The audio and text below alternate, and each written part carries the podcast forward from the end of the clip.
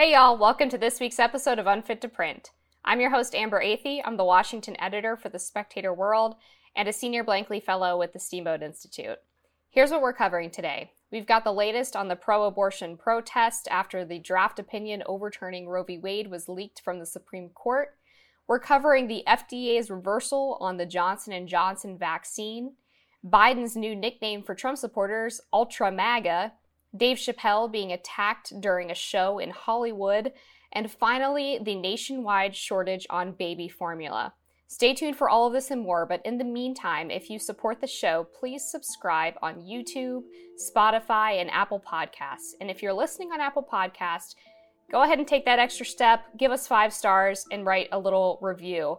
If you'd like to support the show monetarily and get some access to exclusive content coming very, very soon, then you can go to amberathey.supercast.com and subscribe.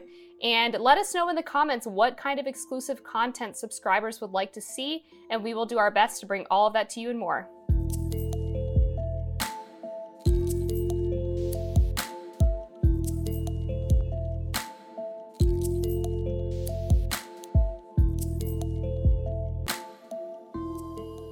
We are kicking things off this week with the latest on the pro abortion protests that are sweeping the country after a draft majority Supreme Court decision was leaked to Politico. And in this draft majority opinion, which was authored by Justice Samuel Alito, one of the uh, conservative members of the Supreme Court, the court says that they're prepared to overturn Roe v. Wade. And Roe v. Wade was the landmark abortion case from about 50 years ago that basically wrote into the Constitution a right for a woman to get an abortion. That's not actually in the Constitution. The Supreme Court got there by looking at the unenumerated right to privacy and basically saying that abortion is women's health care and women get to make decisions about their own health care under the right to privacy.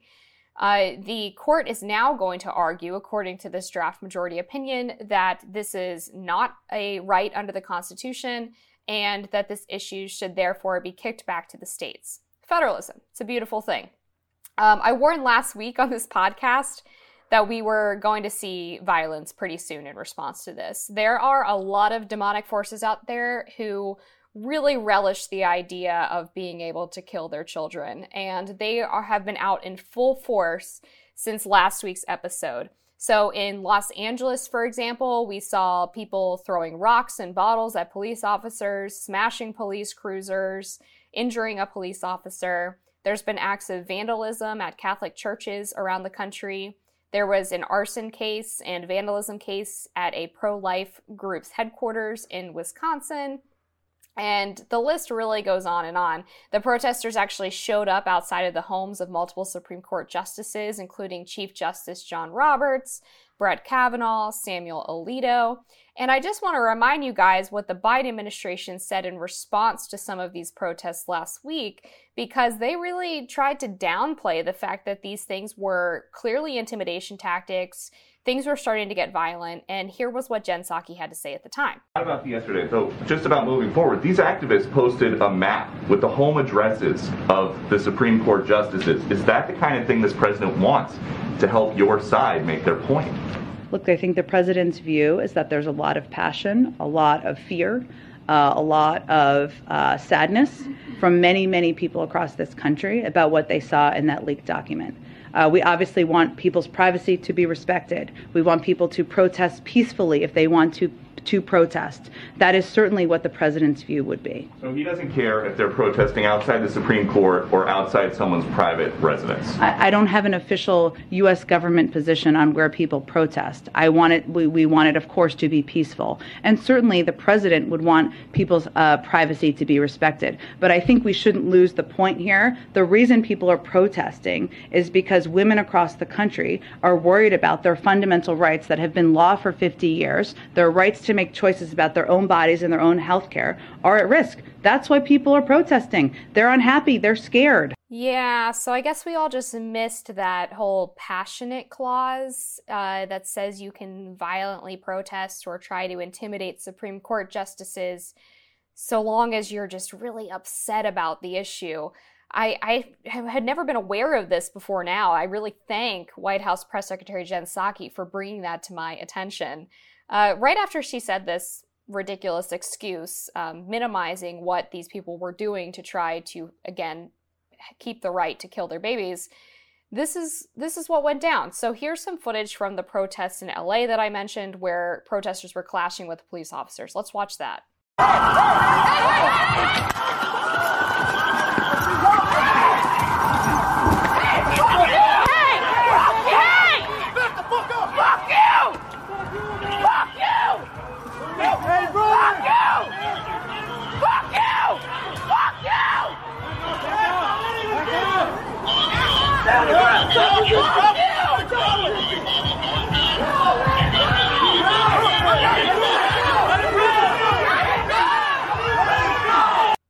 Very passionate people. I see a lot of pas- passionate people in that clip.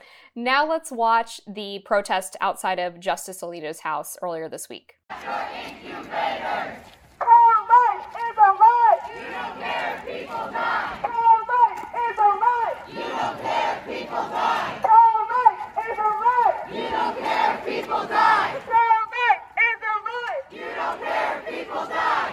So naturally, these people did not stop outside of the justices' homes. They did not stop by storming the streets or chanting outside of the Supreme Court. A group by the name of Ruth Sent Us, in reference to Ruth Bader Ginsburg, who, by the way, was not even a fan of Roe v. Wade, they decided that they were going to go after Catholic churches. Now, this is a common, uh, I think, misrepresentation of the pro life movement by pro abortionists. And you don't have to be religious to be pro life. I mean, I'm Catholic, and I certainly think that that informs my pro life position because church teaching is that every life has value as at the moment of conception regardless of how that individual was conceived. But you can be pro life just by looking at science. I mean this is the trust the science crowd right? Science has developed to phenomenal levels that allows us to see the beautiful things that happen in the womb throughout every stage of development throughout the pregnancy. Uh, that's a really beautiful thing. And I think if these people had to actually reckon with what they were doing and look at the images and the videos of these babies, and, and even worse, what happens when these babies are aborted in the process that they have to go through, uh, maybe they would take a look at themselves and what they're doing. But point being, you don't have to be religious to be pro life, but this is really an excuse to attack religion because again these a lot of these people are are frankly demonic. And they want to go after christianity. They want to attack churches. They want to attack religion. And this is a convenient excuse for them to do so. So this ruth sent group went absolutely bonkers. I mean they're straight up nutbags. They started going to catholic masses on sunday and trying to interrupt them a lot of them were dragged out by security, and they also threatened to burn the Eucharist, which, um, for those of you who aren't Catholic, um, once the, the Eucharist is prayed over by a priest, we believe in something called transubstantiation, which means that this bread and wine, the symbols of the bread and wine, actually become Jesus's body and blood. Um, I kind of like the idea of the Ruth Sent Us group kind of not understanding this and just stealing like a package of host out of the church, unconsecrated host, and burning it because it would be a total waste of their time. But if they are burning actual consecrated host, it's blasphemy and again, demonic. So, really disgusting group. But I want to get into the legality of some of these tactics because I've seen a lot of people try to justify this by saying, well, as long as they're not explicitly violent, then they're peaceful and they're fine. That's actually not the case uh, for a couple of reasons. First of all, if you read the US Code on picketing and parading, it actually makes quite clear that trying to lobby justices or judges to change their opinion by applying public pressure like this is obstruction of justice. So let me go ahead and read this section of the US Code, you guys. This is 18 US Code 1507. Whoever, with the intent of interfering with, obstructing, or impeding the administration of justice, or with the intent of influencing any judge, juror, witness, or court officer in the discharge of his duty, pickets or parades in or near a building housing a court of the United States or in or near a building or residence occupied or used by such judge, juror, witness, or court officer. And then we'll do a little ellipses, dot, dot, dot. Or resorts to any other demonstration or in or near any such building or residence shall be fined under this title or imprisoned not more than one year or both. So, pretty clearly, you cannot go to a Supreme Court justice's house, protest outside in the hopes of changing their opinion on an active case. That is obstruction of justice, and it is against this portion of the US Code about what constitutes an appropriate and legal protest or picket. Then, if you go into the Code of Virginia, and this is applicable because this is where Justice Sam Alito lives, this is where the protest took place on, uh, I believe it was Sunday night. The Virginia Code actually prevents people from assembling outside of a private residence. The code here, it's 18.2-419, says any person who shall engage in picketing before or about the residence or dwelling place of any individual, or who shall assemble with another person or persons in a manner which disrupts or threatens to disrupt any individual's right to tranquility in his home, shall be guilty of a class 3 misdemeanor. So we've already established that Picketing outside of the Supreme Court justice's home is illegal under the U.S. Code and at, under the Virginia Code. I'm not sure if there's a similar law in Maryland, which is where Kavanaugh and Roberts live, but I wouldn't be surprised. Now let's talk about the legality of going in and interrupting Catholic masses. Because it turns out, uh, yeah, you can't do that either. There is a law known as the FACE Act, and it was actually uh, signed into law by Bill Clinton in 1994, and it was intended to protect people's ability to go into abortion clinics and receive an abortion without being um, uh, harassed or being threatened. So this is called the Freedom of Access to Clinic Entrances Act. However, Republicans at the time decided to institute this amendment to the bill that also protected religious institutions. So, this FACE Act of 1994 prohibits the use of threat of force and physical obstruction that interferes with a person seeking to obtain reproductive health services, which of course we know usually means abortion, but also prevents people from trying to interfere with people who are exercising the First Amendment right of religious freedom at a place of religious worship. So basically, every form of protest that these pro-abortion people have been doing uh, since this this uh, majority opinion was leaked is illegal. You can't come outside of a justice's home trying to sway their opinion or obstruct justice.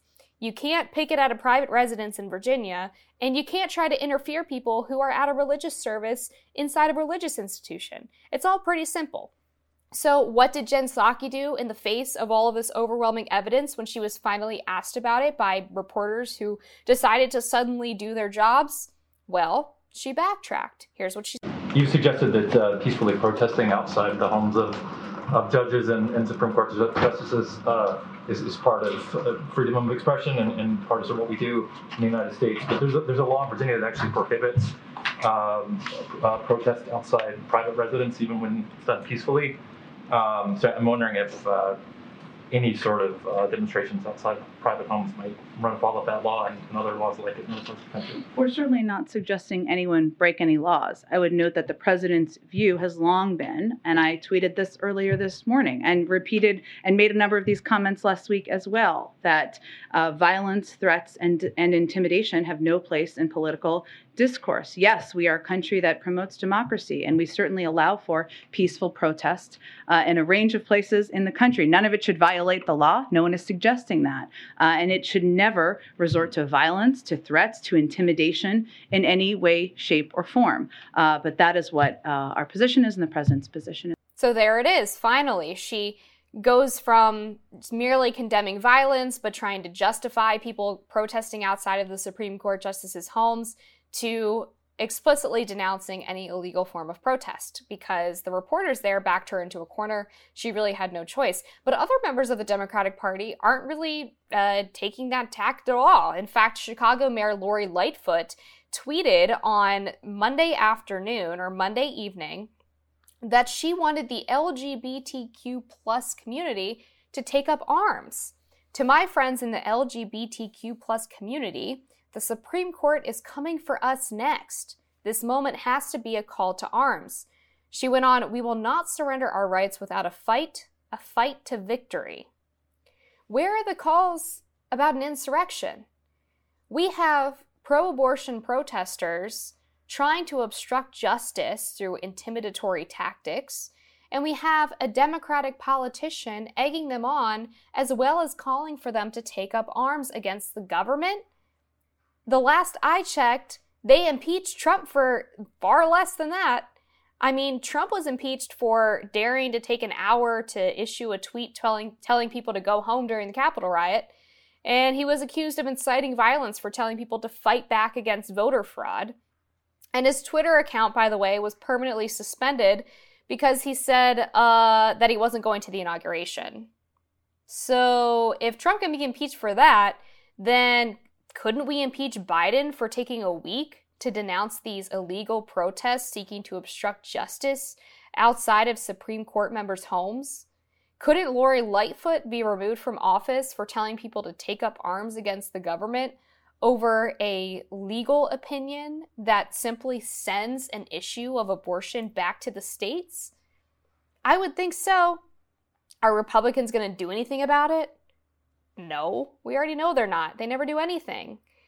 This will be a prime moment for Republicans to say, we are not going to accept your disrespect of law and order. We're not going to accept you undermining our institutions. We're not going to accept calls for violence. We're certainly not going to have another summer of love like we did in 2020 and and do something about it. I understand they're in the minority power party, but the minority party still has certain uh, certain rights and powers afforded to them. But they won't do it. They'll just angrily tweet. Let's talk about the latest from the Food and Drug Administration. Just last week, the FDA said that they were strictly limiting use of the Johnson & Johnson single-dose coronavirus vaccine. Why? Well, it turns out the risk of severe and life-threatening blood clots was a lot higher than they originally told us. Now, this is probably not a surprise to any of you guys. I know it's not a surprise to me. I think all of us were aware, to at least some extent, the government was going to downplay the side effects of these vaccines and potentially lie about the side effects of these vaccines. And I, this one is very, very personal for me, and I'm going to tell you guys why. I actually got the Johnson & Johnson vaccine, and I didn't want to get a vaccine. I don't think that I needed a vaccine. I don't have any comorbidities. I'm 27 years old. Uh, I don't live with anybody who's immunocompromised. So it seemed really unnecessary to me to have to get this, considering my body would clearly be capable of fighting off COVID 19. I think the risk of death for me is like 0.0001% or something. Like I would be more likely to die from the flu. And people kind of use that just as a talking point. But trust me, I've looked up the data, it's a fact. You know what else is more likely for me to die of? Getting hit by a car. And I have been hit by a car and I haven't gotten COVID. So, pretty insane. Um, but I got vaccinated because the radio station that I used to work at, which then fired me, so I feel even more like an idiot, um, had a vaccine mandate. Cumulus Media had a vaccine mandate at all of its radio stations. And I guess I ended up acquiescing for a couple of reasons, even though I was really terrified about getting this thing. And it was because one, I really could have used the money. I'm trying to buy a house. I, you know, might be getting married in the future. I want to have kids. And to me, it's really important to try to save as much money as possible. And also, I just really love doing the show. I love doing the radio show. And so I kind of weighed the risks and I thought based on the information that was available, uh, the J&J seemed like the best option. I didn't really trust the mRNA vaccines. I didn't want to have to get two doses, certainly and the J and J vaccine um, seemed like honestly it was the least effective. So I figured if it's the least effective against COVID, it's probably the least harmful too. And I did, I was concerned about the blood clot issue. But if I had known then what I know now uh, and what the FDA is saying about this blood clot issue, I I don't think I would have gotten this. And I think I I probably would have declined to get any vaccine because I was really, really uncomfortable with the idea of getting the Moderna or Pfizer. So this is is really infuriating to me because the same people who tell you that we all have the right to make decisions about our own health when it comes to things like abortion and we all have reproductive rights and all that BS. They turn around and they hide information from us or lie to us outright about decisions relating to treatment of the coronavirus because they want to force us all to get vaccinated. And they instituted these, uh, I think, unconstitutional vaccine mandates for healthcare workers and federal employees and a lot of private businesses followed suit and implemented these vaccine mandates as well. And there are people now who are, you know, facing severe side effects from the vaccines who probably weren't really at risk for COVID in the first place. And I've been reading through some of these um, documents about Pfizer recently and some of the potential uh, side effects from those vaccines as well. And that's really horrifying. And I this is just the latest reminder that our medical establishment cannot be trusted. They lied to us about ivermectin, they lied to us about hydroxychloroquine, they lied to us about masks, they lied to us about social distancing, about how we needed to wipe down all of our groceries when we got home from the grocery store, and then they tried to say that being outside was bad for you and then being inside was bad for you and you had to stay home, but then we found out that staying home was actually the biggest risk to spread and that people within the same household were more likely to spread it to each other than passing a random stranger on the street. Man, I'm out of breath. The list goes on and on, doesn't it? It really is disturbing. Um, and this this has really dangerous consequences for any future public health crisis because there are so many people out there, including myself, who are just not going to trust anything that the medical establishment tells us, particularly these federal bureaucrats who have clearly been incentivized by all of these grants and uh, relationships with other countries and the World Health Organization that they're all corrupted and they're not willing to give us accurate medical advice because they really just want to advance a certain idea. In Fauci's case, for example, he was really big on the vaccines. And he was really big on the vaccines back when uh, the AIDS crisis was happening in the 1980s. His sole solution was we need to get a vaccine for this. And he ignored early therapeutics. And guess what? We don't, still don't have a vaccine for AIDS, but there are a lot of therapeutic treatment options. So Fauci, in particular, is really responsible, I think, for a lot of deaths in, in the United States. Uh, we also weren't allowed to talk about, remember, the fact that there were going to be deaths of despair from things like loneliness, alcoholism, drug addiction, and abuse, and uh, people who were not able to go in to get their cancer screenings or otherwise go to routine doctor visits that might have caught illnesses before they progressed to a point of posing a risk to people's lives. Uh, we masked children, uh, even though children aren't really at risk of, of uh, getting sick and dying from COVID. Man, it's just, it's really depressing. It's really sad. Um, you know, I know people who died deaths of despair during the pandemic. I don't know anyone personally who actually died from COVID. Maybe that's a unique case. I don't know. But this J and J thing is just really bothers me. Um, and I know that you guys are in the same boat as me of really having just lost all trust in the people who are supposed to be helping us make accurate decisions about our health. And it really does force people to do their own research now because we don't know where we can turn to to find accurate information. It's time for this week's monologue. President Joe Biden delivered a speech Tuesday promising to combat rising inflation. Biden insisted that his plan was going to be far better than the so called ultra MAGA plan, released by Republican Senator Rick Scott, who he incorrectly said is from Wisconsin rather than Florida. Of course, if Biden had so many good plans, why did inflation only recently hit its highest level in 40 years after he'd been in office for a year and a half? I'm not an expert on political campaigns, but conventional wisdom tells us that when you are the party in power, you should probably have some accomplishments to run on rather than just telling us that the other guy is definitely going to be worse. Let's go back to Ultra MAGA.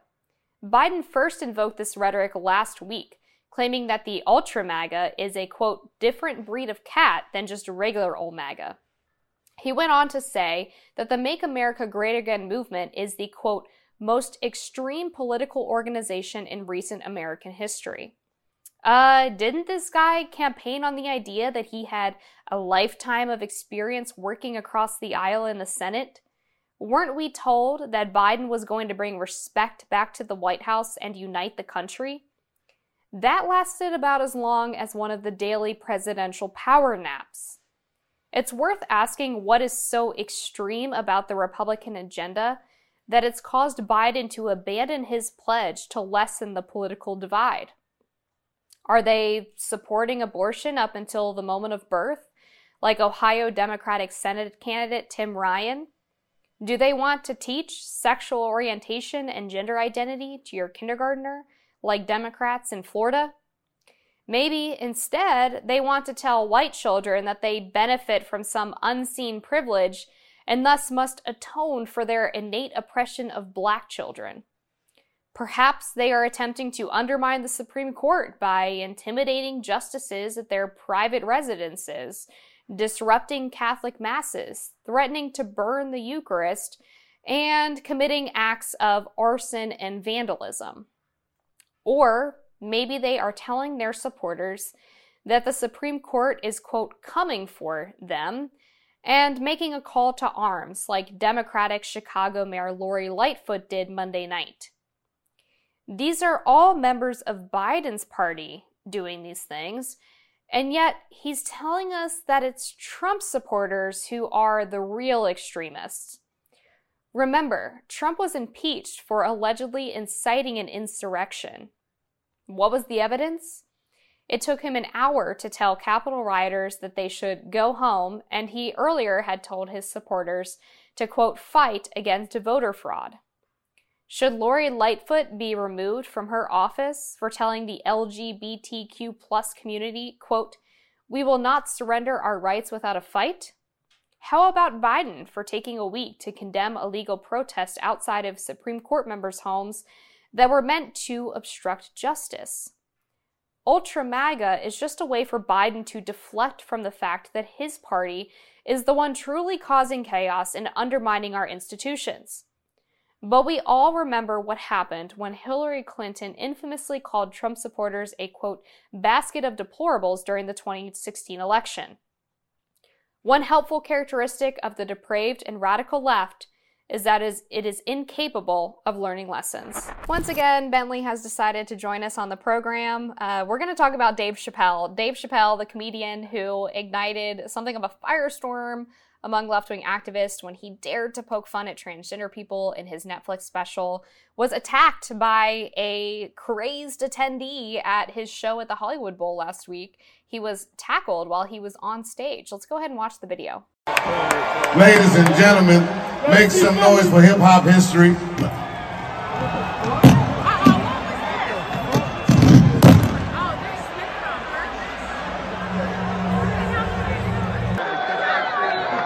Was that Will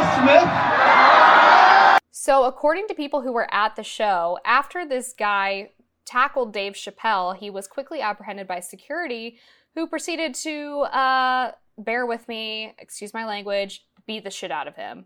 And I want to warn you guys, this next clip is very disturbing and a little bit graphic. If you don't like to see limbs in bendy places where they don't belong or people with fat faces because they just got beat up, then maybe skip this one. But I'm going to show you what this guy looked like after Dave Chappelle's security team got a hold of him. Pretty good.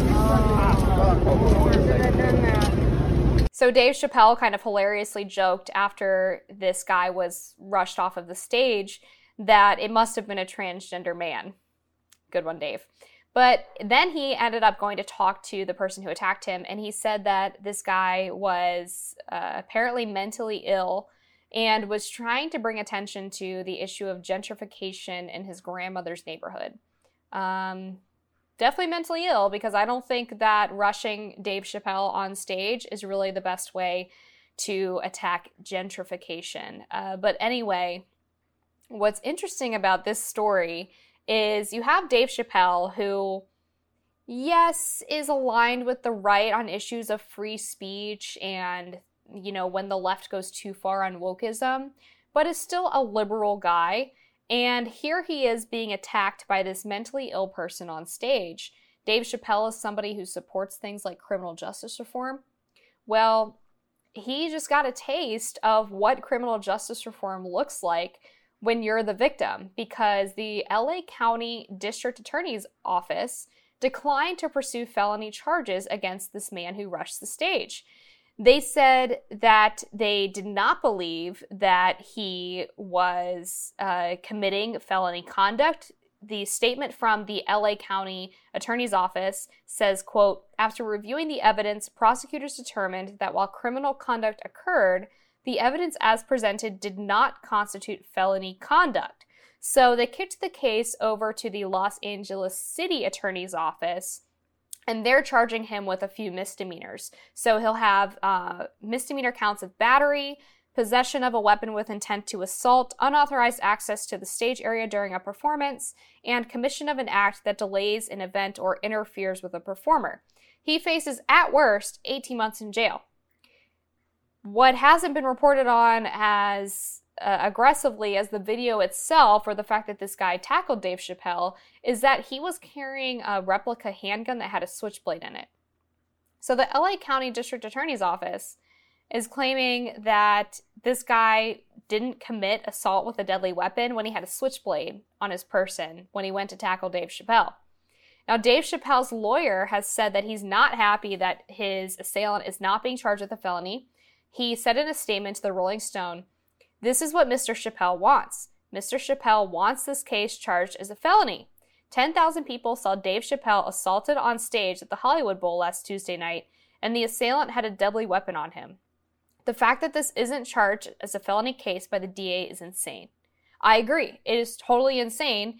And just because somebody is mentally ill, that doesn't mean that you get to be violent without consequences, right?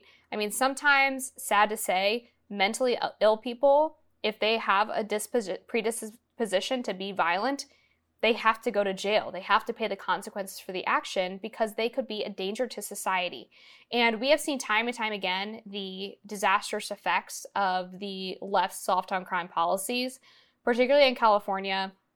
Um, either in regards to immigration, where you had Kate Steinle murdered by an illegal immigrant who had de- been deported something like five times before, you had the Waukesha Christmas parade massacre, where a guy was let out on like $5,000 bond and then drove his car through a parade of Christians and Christmas uh, paraders who were killed by this guy. And he had a, a long rap sheet, like a decade long criminal history, including tons of violent charges against him, violent convictions. And over here in Virginia, you have cases of prosecutors declining to press charges against people who loot or carjack or commit all these other crimes. And then you see people like Dave Chappelle who support criminal justice reform and they don't get it until it happens to them. They don't understand until they are the victim of one of these crimes why it is so important to make sure that victims get justice. And so I hope that this really opens Dave Chappelle's eyes into what is happening to our criminal justice system when we enact these types of policies that allow career criminals and people who are uh, disposed to being violent to get away with, with crimes like this. The last topic that we're covering today is the baby formula shortage across the United States. And this is an issue that really cannot be overstated. Um, this is an issue about parents being able to feed their children. It really is that simple. For a number of reasons, many women are not able to fully breastfeed their children, and a lot of women have to supplement with baby formula. But right now, about 40% of the baby formula market is out of stock, according to recent estimates, and parents are getting desperate. Parents are, are describing going out, driving miles from store to store, trying to get that last box of baby formula some people are bidding for baby formula on eBay. It really is a crisis of massive proportions, and cable news networks aren't really talking about it. I mean, I've seen coverage of it on Fox News, but to me, this should be wall to wall on pretty much every network because it really is such a dire issue for people's ability to feed their children. The Biden administration hasn't said a whole lot about it. I haven't really seen any statements go out by them. Instead, the only thing they really said was in response to a question at a press briefing where Jen Psaki was like, oh, yeah, the FDA is working on it. Well, the FDA is apparently working on it, but there's no national stockpile of baby formula, and manufacturers have said that they're already operating at full capacity at this point. So they have to start solving the supply chain issues that are affecting not only the baby formula market, but also, of course, food and, and a number of other products that people are trying to get access to, microchips. Um, and and there's also a, a, major product recall by the FDA on one of the major manufacturers of baby formula, so that's affecting this as well. But when really you look at the overall lack of concern about this, uh, outside of maybe the last couple of days where this started to gain traction, to me, it's a reflection of a larger national lack of concern about children. People laugh about the idea that our birth rates in the United States are falling. They call it some like right wing conspiracy theory. We masked up kids for two years and stunted their social development over a virus that couldn't even really harm them or kill them. And we made them get vaccines because of the concerns of neurotic adults who thought they were going to die because children were going to school. And the left is telling people to have fewer children because of climate concerns.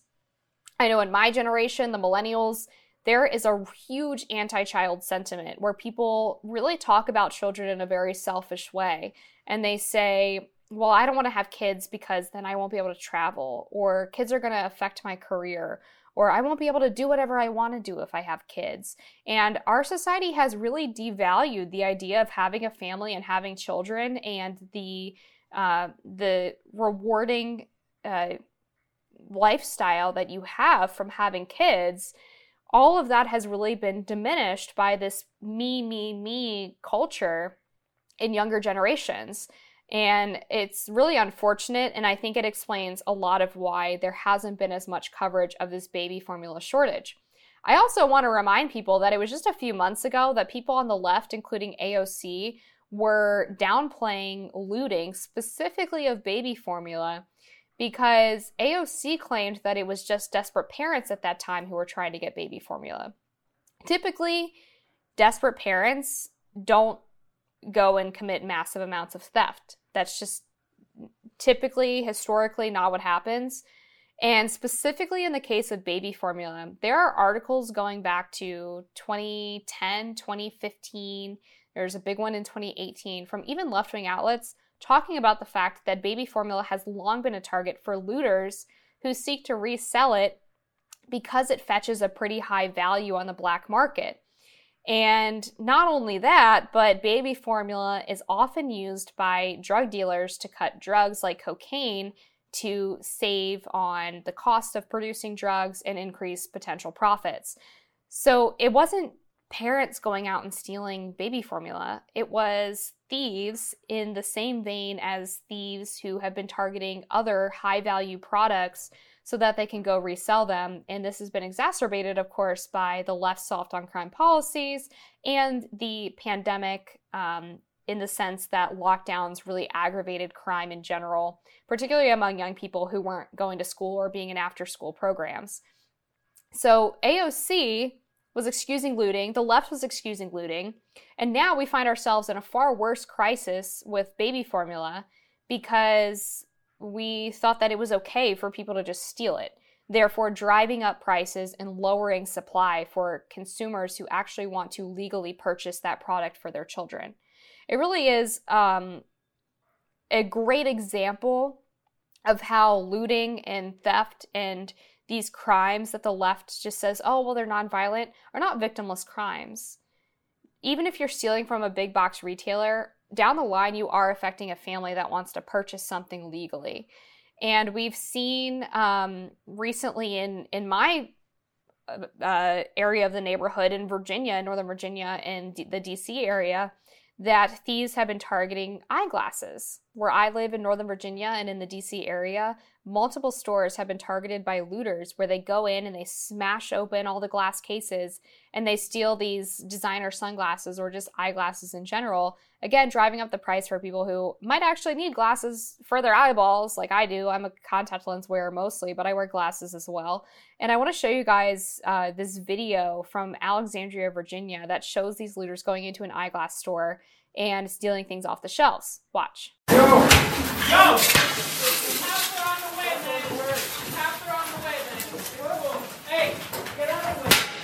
So, again, whether it is eyeglasses, diapers, baby formula, what have you, this looting and, and thievery around the country is not a victimless crime. This exacerbates supply issues, it drives up prices for consumers who are actually looking to buy products. And the left's excusal of this, their dismissal of what's happening because they want to pretend that they're the compassionate party, they're not compassionate because one, they don't care about victims, and two, they don't care about the families out there who are trying to do the right thing and are, yes, obviously uh, deeply concerned about what's happening and scrambling to find these products for their children, but they're doing it the right way. And those people don't deserve to be punished because the left decides that some career criminal who runs in and smashes up an eyeglass store is deserving of our compassion. That's it for this week's episode of Unfit to Print. Thank you guys so much for watching. If you liked this episode, please subscribe on YouTube and Spotify. Go uh, subscribe on Apple Podcast, give me a five star review, write a review, that would be great as well. And if you'd like to become a premium subscriber, you can go to amberathey.supercast.com and let me know down in the comments if you do subscribe what you would like to see in terms of premium content. And we'll be bringing that to you guys very, very shortly. Thanks again for watching, and we will see you next week.